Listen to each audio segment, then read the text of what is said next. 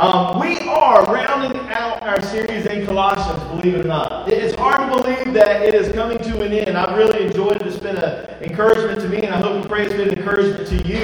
Um, but I want to tell you, this past couple of weeks have been a, um, a, a couple of victories for my family. Um, Daniel and Josiah have been playing fall baseball the city of Raleigh. They did some, you know, all kinds of social distancing stuff so the kids could do that. Yeah, that's, that's cool. The kids can do some normal things.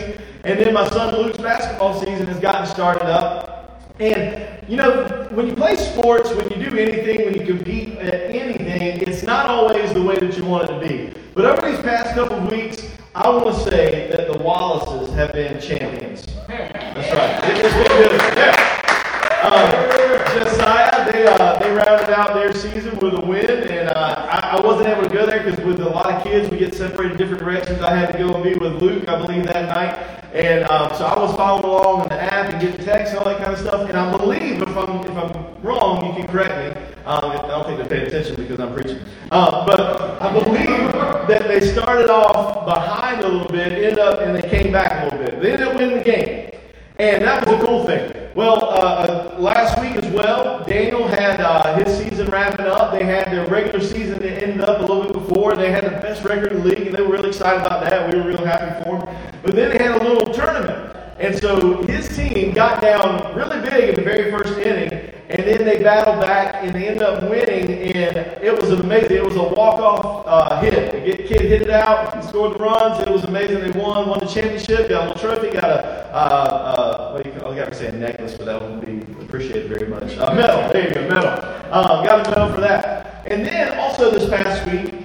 Right before Thanksgiving, Luke had a game, and they went down this team, and they got down. In the first half, they were down uh, about 15 points at one point.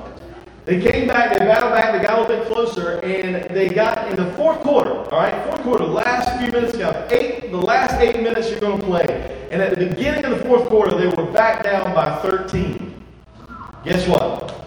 You're already, you're already picking up on this, right? They came back and they won by what, like seven or eight points, right? Something like that? Yeah. And uh, it was really cool. It was, a, it was a really neat experience. Luke got to hit some uh, clutch free throws to put them up and give them take the lead. And, and it's even worse if you, if you, know anything about basketball. He was on the line and they got a, a foul on him. They called, you know, they fouled him, and so he had his two shots he was going to take. But then right after that, the guy that got the foul called on him got a technical.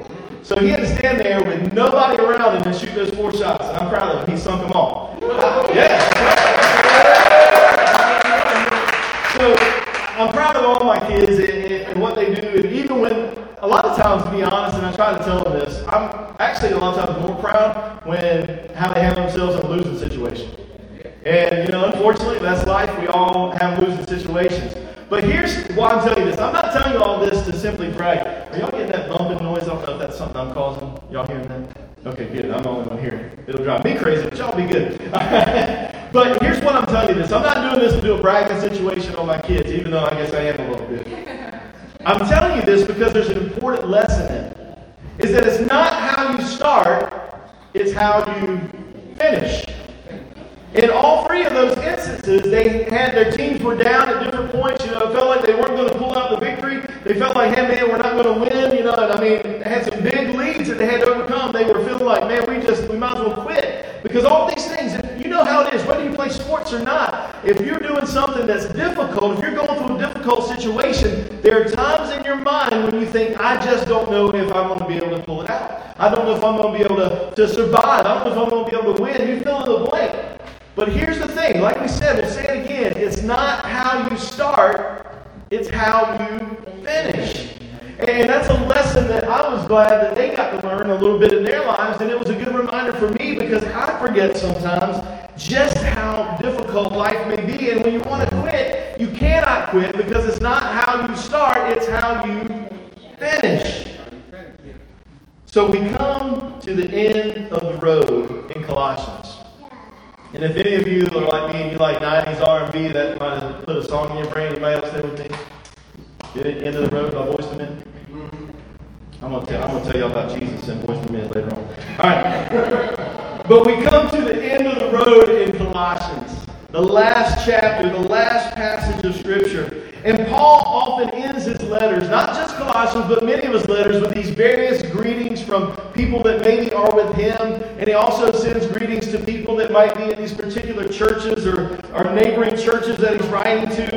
And, and sometimes, if you're being honest, you're being real, maybe you've been like me and you want to skim over those last things. They're like, oh, yada, yada, yada. It's a bunch of names I can't pronounce. And maybe there's not a whole lot of depth in there. But I want to challenge you when you're reading Scripture to make sure you spend time reading those parts too. And, and that's what we're going to look at is these last few verses here in the book of Colossians today. Because to understand them, though, to understand what's going on here, I think it's better to understand the entire purpose of the letter. And I know we've been talking about it for several weeks. We've been looking at what Paul's been saying, and I want to refresh your memory of why Paul wrote this letter. If I can sum it up in just a few verses, we'll look at Colossians chapter 1, beginning in verse 9. This will remind us of why Paul, why Paul is writing this letter. This is a prayer that he prays for the church at Colossae, and I believe also for you and me. And so, from the day we heard, we have not ceased to pray for you, asking that you may be filled with the knowledge of his will and all spiritual wisdom and understanding, so as to walk in a manner worthy of the Lord, fully pleasing him. There's that word, full bearing fruit in every good work and increasing in the knowledge of God, being strengthened with all power according to his glorious might, for all endurance and patience with joy, giving thanks to the Father who has qualified you to share in the inheritance of the saints in light. You see, Paul prayed for this church, and I believe you can understand he's praying for you as well. He's praying that we would grow up and stand strong in the Lord to the end. That's just his purpose. He wanted them to grow up and mature, to be fully full of all the wisdom and knowledge that God can give so that they can accomplish what God is calling them to accomplish. You see, God has done the heavy lifting, but, lifting, but He wants us, He wanted them to hold on to Jesus. And I believe that should be our goal as Christians is to cling to Jesus and hold on to the very end. Hold on to the confidence that we have in Christ. So Paul is writing this letter. And he winds up this letter in what some people might want to just skim over. And I believe there's some valuable lessons that we can learn. In his closing thoughts in this great book, this great letter, there's several names that are in here this morning that we're going to look at. We're not going to look at every single one because there's quite a few. But there's a few I want us to look at. There's some lessons we can learn from them, about them, about how we can stand strong and be faithful to the end. The first one's this serve like Tychicus. Aren't you glad your mama didn't name you Tychicus? All right? You know, that may have been a really cool name back then, you know, but it, it's, it's different for us. But Colossians chapter 4, verse 7, Paul writes, Tychicus will tell you about my activities. He is a beloved brother and faithful minister and fellow servant in the Lord. I have sent him to you for this very purpose, that you may know how we are, and that he may encourage your hearts. I want to challenge you to serve like Tychicus. If you want to stay faithful, if you want to stay strong, if you want to hang on to the end until Jesus returns or until you pass on and then Jesus comes down to claim us all, if you want to hold on, the first thing you need to do is serve like Tychicus. You need to be reminded, you need to be a person who's called out by others because of your faithful service. Imagine if the church did all they could to just hear Jesus say one day, Well done, my good and faithful servant. Don't you think the world would be a much better place?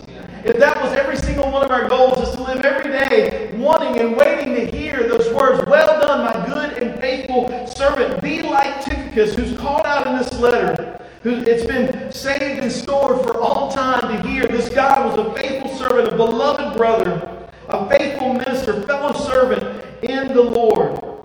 And I want to ask you this morning are you serving the church? Are you serving the church? Last week, if you were waiting for that one, we talked about the fact that our purpose in our lives is to tell people about Jesus. If you have been covered by the blood of Jesus, your purpose is to tell other people. It's not for other people to go, it's for all of us to go and spread the gospel. But one of the ways that I believe we do that is by serving other people in Jesus' name. And so I ask you this morning are you serving the church? The next question I want to ask you is Are you faithful in your service? Is it over and over? Are you faithful in it? Do you stick it out? Do you do it even when you don't want to? Because that's what it is all about. Here's what you want to understand. Here's what I need to understand. Is that faithful servants encourage hearts. He told about Tychicus there. He said, that you, he wanted him to go that he may know how we are and that he may encourage your hearts. You see, when people are faithful in serving Jesus Christ, it encourages other people's hearts. You've heard me say this kind of thing many times before, but I don't know any of us that see somebody who's a complainer and who's negative and only takes, takes, takes, and when you see him coming, you're like, oh yeah, here comes that box of joy. we don't do that. We don't do that, but when people are servant hearted, when people are kind and encouragers, we get excited about seeing them because we know that they're going to bless us and strengthen and encourage our hearts. Well, how about instead of always taking that, how about we make sure we give that too and we serve other people in Jesus' name?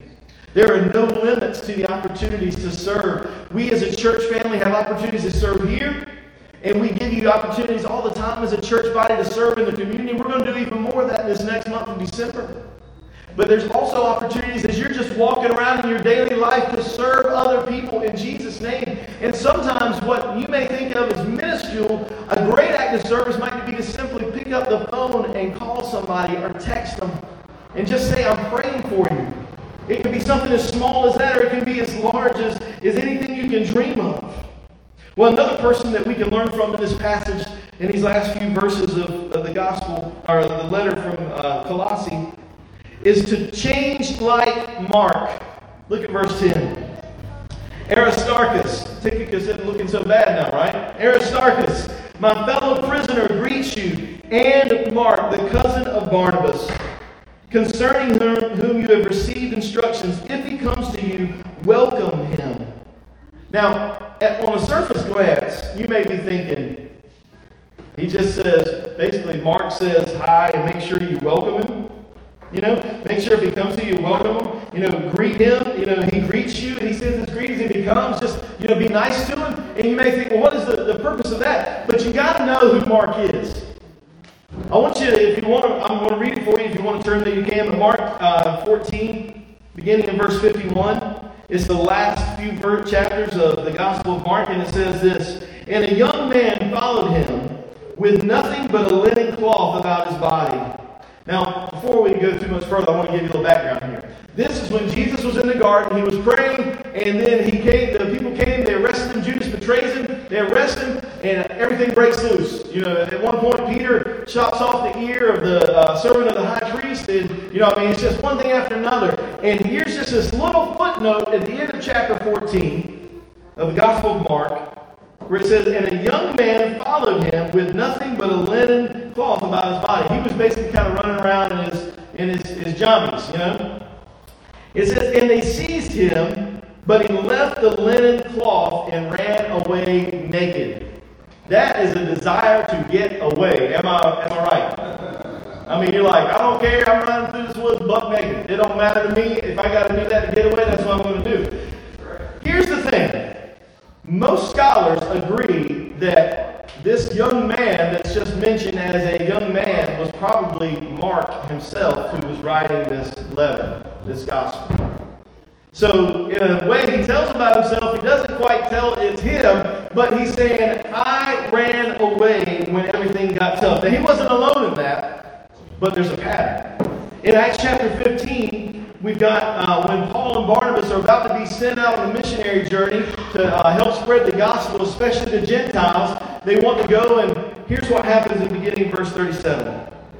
Barnabas wanted to take John, also called Mark, with them. But Paul did not think it wise to take him because he had deserted them in Pamphylia and had not continued with them in the work. They had such a sharp disagreement that they parted company. Barnabas Mark and sailed for Cyprus, but Paul chose Silas and left, commended by the believers to go to the grace of the Lord.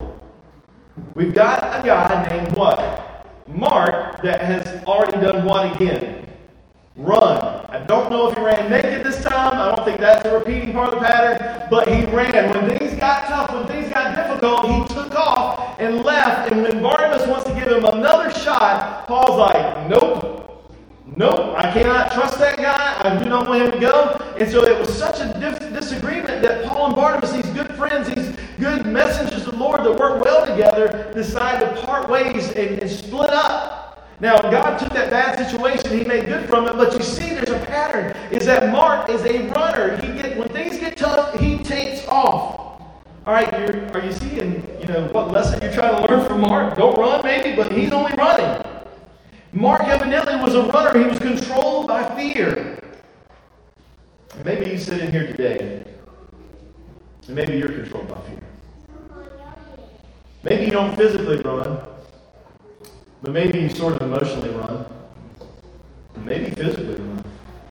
Maybe you've run from relationships that you should have stuck it out in. Maybe you've run from positions and jobs and circumstances that you should have fought it through and, and, and hung on. Maybe you've already checked out emotionally of other relationships and friendships. Or maybe right now this, the COVID 19 has got you terrified and, and petrified and you don't know what to do and you're controlled by fear and you just want to run. You just want to pull away from everybody and pull away from everything. But here's the lesson I want you to learn from Mark.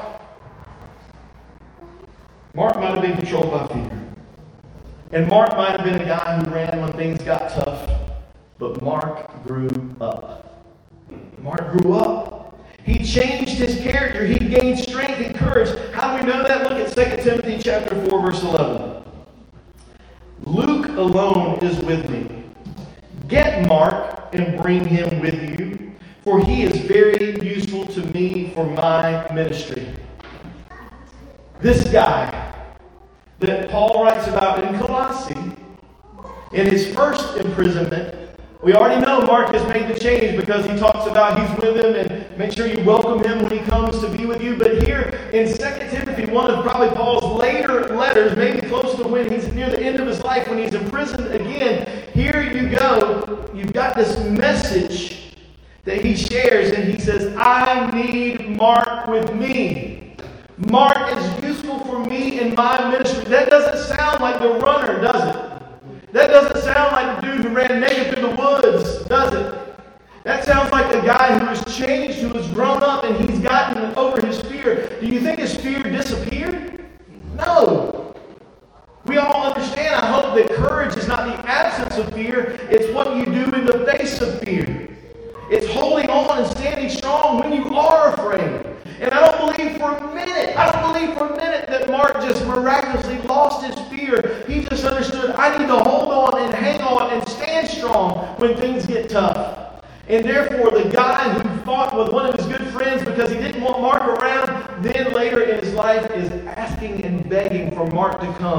because he's useful in his ministry.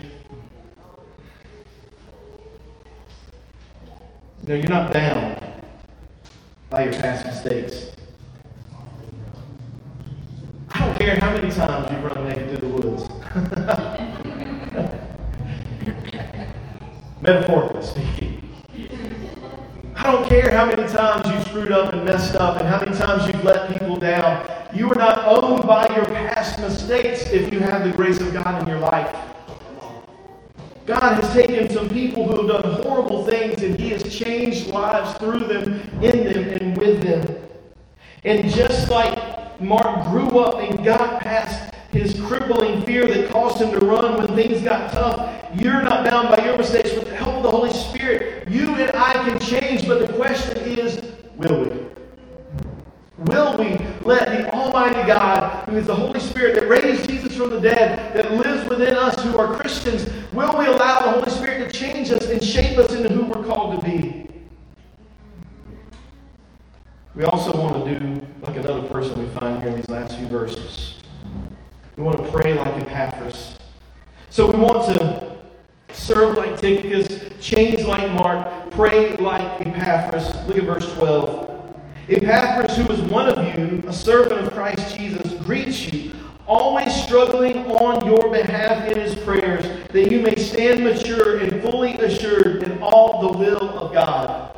You know, it's interesting to me that um, we don't hear a lot in Scripture about people, you know, praying for people to hit the lottery or get rich or wealthy. We hear people praying about standing strong in the Lord, and maybe that's what we need to focus our prayers on, not so much the physical stuff that oftentimes we pray for. And yes, we should pray for that. We're called to pray for people who are sick, we're called to pray for all these physical circumstances. We talked about it uh, recently about how we need to pray about everything because God cares about everything. But shouldn't the focus of our prayer life be about people's souls?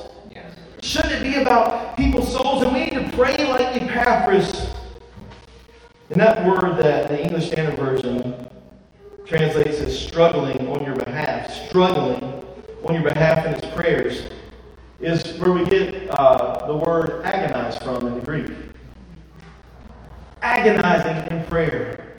When was the last time that your prayer life could be described as agonizing and struggling and wrestling in prayer. But that's the idea that Paul's trying to paint here is are you wrestling and struggling and agonizing in prayer for brothers and sisters in Christ to stand strong and firm?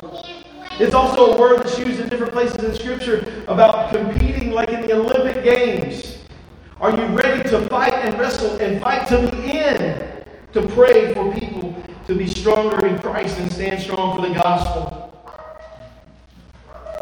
So, what's your prayer life look like? What does your prayer life look like? Does it look like struggling for others, or does it look like lip service where you just say, I'm going to say what I feel like I need to say. I'm going to thank God for my food and, you know, thank God that I had another day of life. Or are you going to start wrestling and agonizing and keep agonizing, keep wrestling in prayers? Are your prayers only for yourself? Or are they like Epaphras who prayed for others? Do you struggle for the kingdom of God in prayer? Do you pray that others mature and they're fully assured of God's will? Is that what keeps you up at night when you're worried and you want to pray? Are you praying for other people to stand strong in the Lord? I want to encourage you and challenge you right now to continue to pray for Movement Church and where we can have a more permanent home to make a difference in the community. I believe we're making a great difference in the community right now, but I believe God's got somewhere in store for us where we can have a base of operations to help change the world. Are we praying that God would change through us, starting with us? We also need to learn from somebody here in verse 14. This one's a little bit, unfortunately, negative. Don't be like Demas. If you read verse 14, it doesn't sound all that bad. It says, Luke, the beloved physician, greets you, as does Demas. So at this point, when he's writing this letter to Colossae, it's a good situation. Demas is doing well. That doesn't sound too bad, but look at 2 Timothy chapter 4, verse 10. As we already talked about, one of his later letters to Timothy. He writes in verse chapter 4, verse 10, For Demas, because he loved this world, has deserted me and has gone to Thessalonica. Demas couldn't hold on.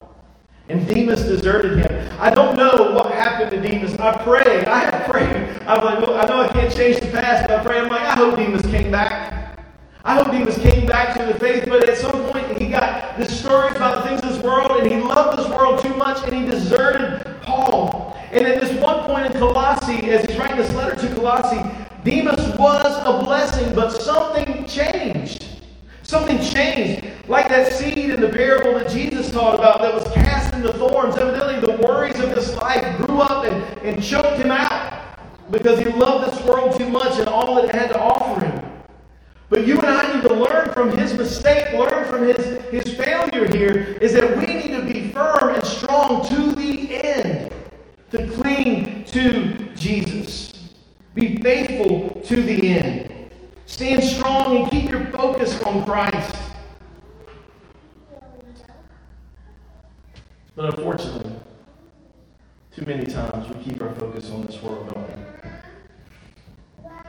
we? Want all these things that we think are shiny and are, are glittering, but they're just garbage.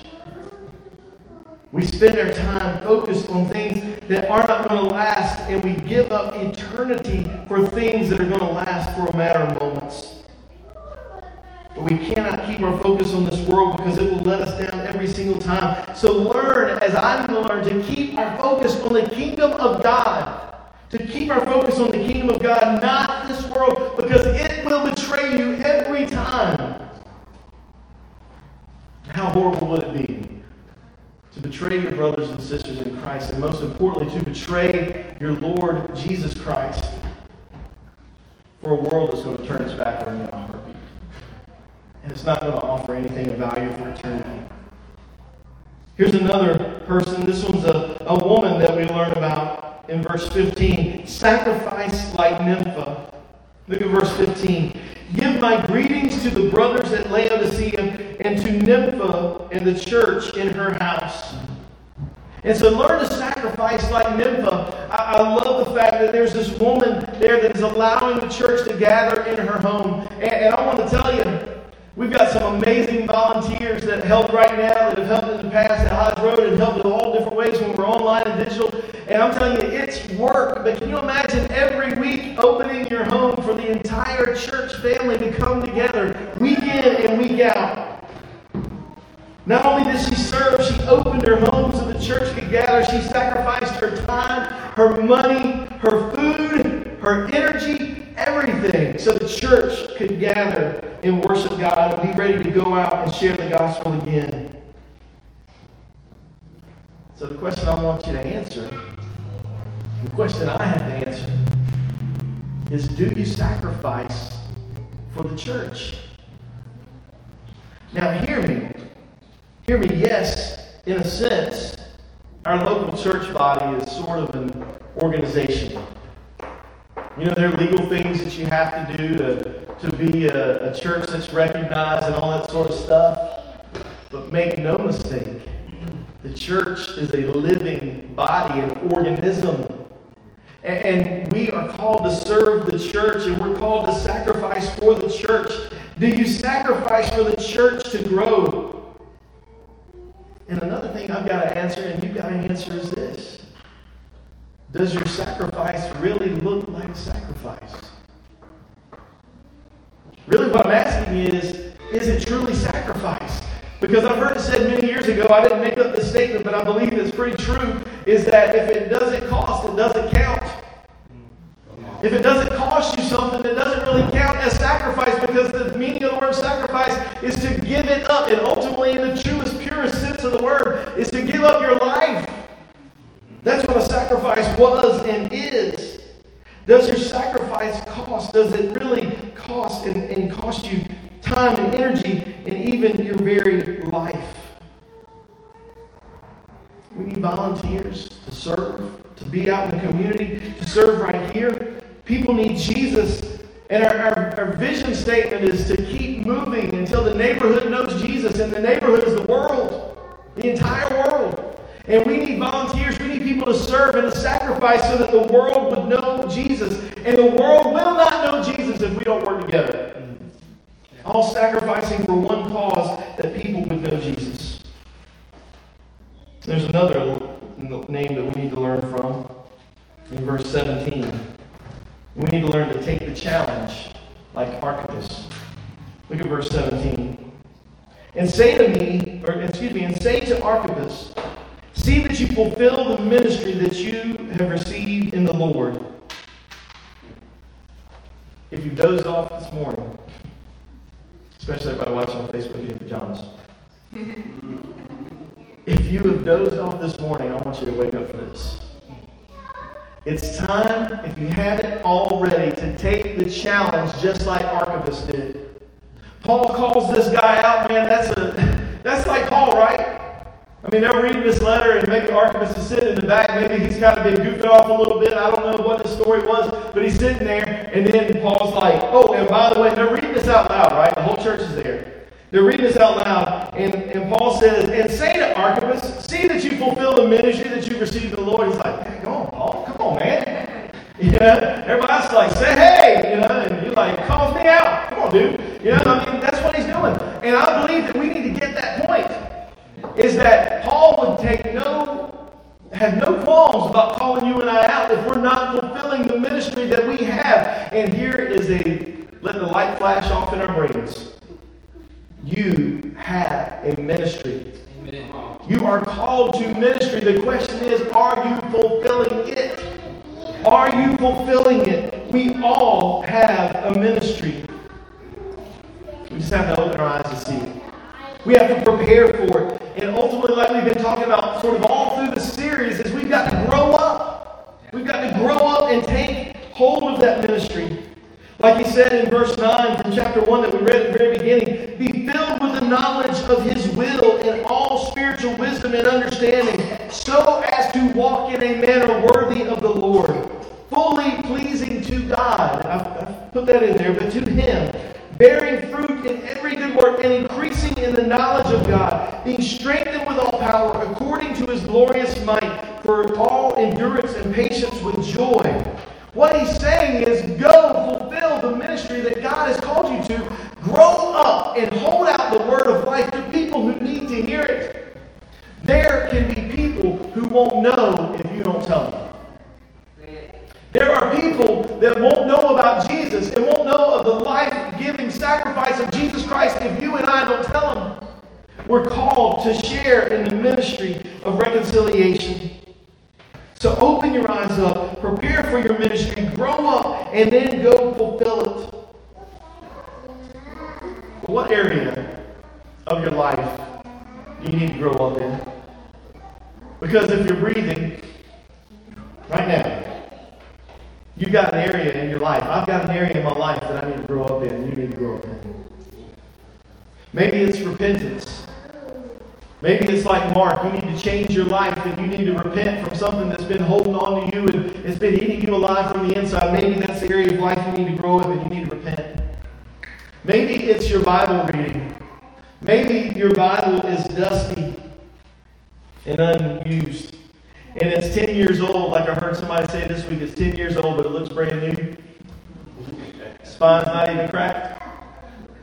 Maybe it's Bible reading where you need to spend time every day digging into God's Word, getting filled up with the words of life so that you can share the Word of life.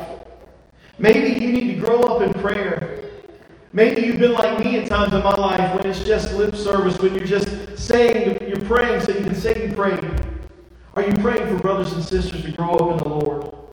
Maybe the area of your life that you need to grow up in is serving. You need to say, look, I'm not going to just seek to be served, but I'm going to serve just like Jesus came to do. And we know we're not better than Jesus. Maybe the area of our life we need to, to grow up in is our sacrifice. Maybe we need to be willing to give up things that are important to us so that other people can know Jesus. And maybe, just maybe, the area of our life we need to grow up in is our faithfulness. Just hanging in there day in and day out, being an encouragement to other people. Your presence is a gift. You know that? Your presence is a gift. And that's why it says in Hebrews, it says, don't give up meeting together as some are in the habit of doing, but encourage one another. Your presence encourages one another, encourages, encourages each other. And I know this is a weird time right now when you know, people are online and people are, struggling and can't always meet face to face, but make sure you're being present, even if you're online. You're, you're speaking out, and you're encouraging, you're reaching out to people throughout the week, not just on Sundays, but encouraging one another. But the answer is this whatever area you need to grow up in, the important thing is this hold on and fulfill your ministry. Eugene Peterson described discipleship like this. And discipleship is just a fancy word for following Jesus. He described it as a long obedience in the same direction. There's not some magic pill, it's just clinging to Jesus for as long as you can, as hard as you can. And when you get sort shaken off by the things of this world and you let your grip go of Jesus, you run and you fall at his feet again and you just hang on for the journey. Like it talks about in Hebrews about you throw off everything that, you know, the sin that so easily entangles. You throw off the weights that are holding you back and you run and you fix your eyes on Jesus. You run. That's what is a long obedience in the same direction. And so God's not calling you to figure out some mythical, magical formula. He's calling you to hold on. Cling to Jesus. So that's how we stay faithful to the end clinging to Jesus and building our life in Him. Because I am here to tell you, and I believe you know this, but maybe you just need to hear it one more time. If you build your life on anything else,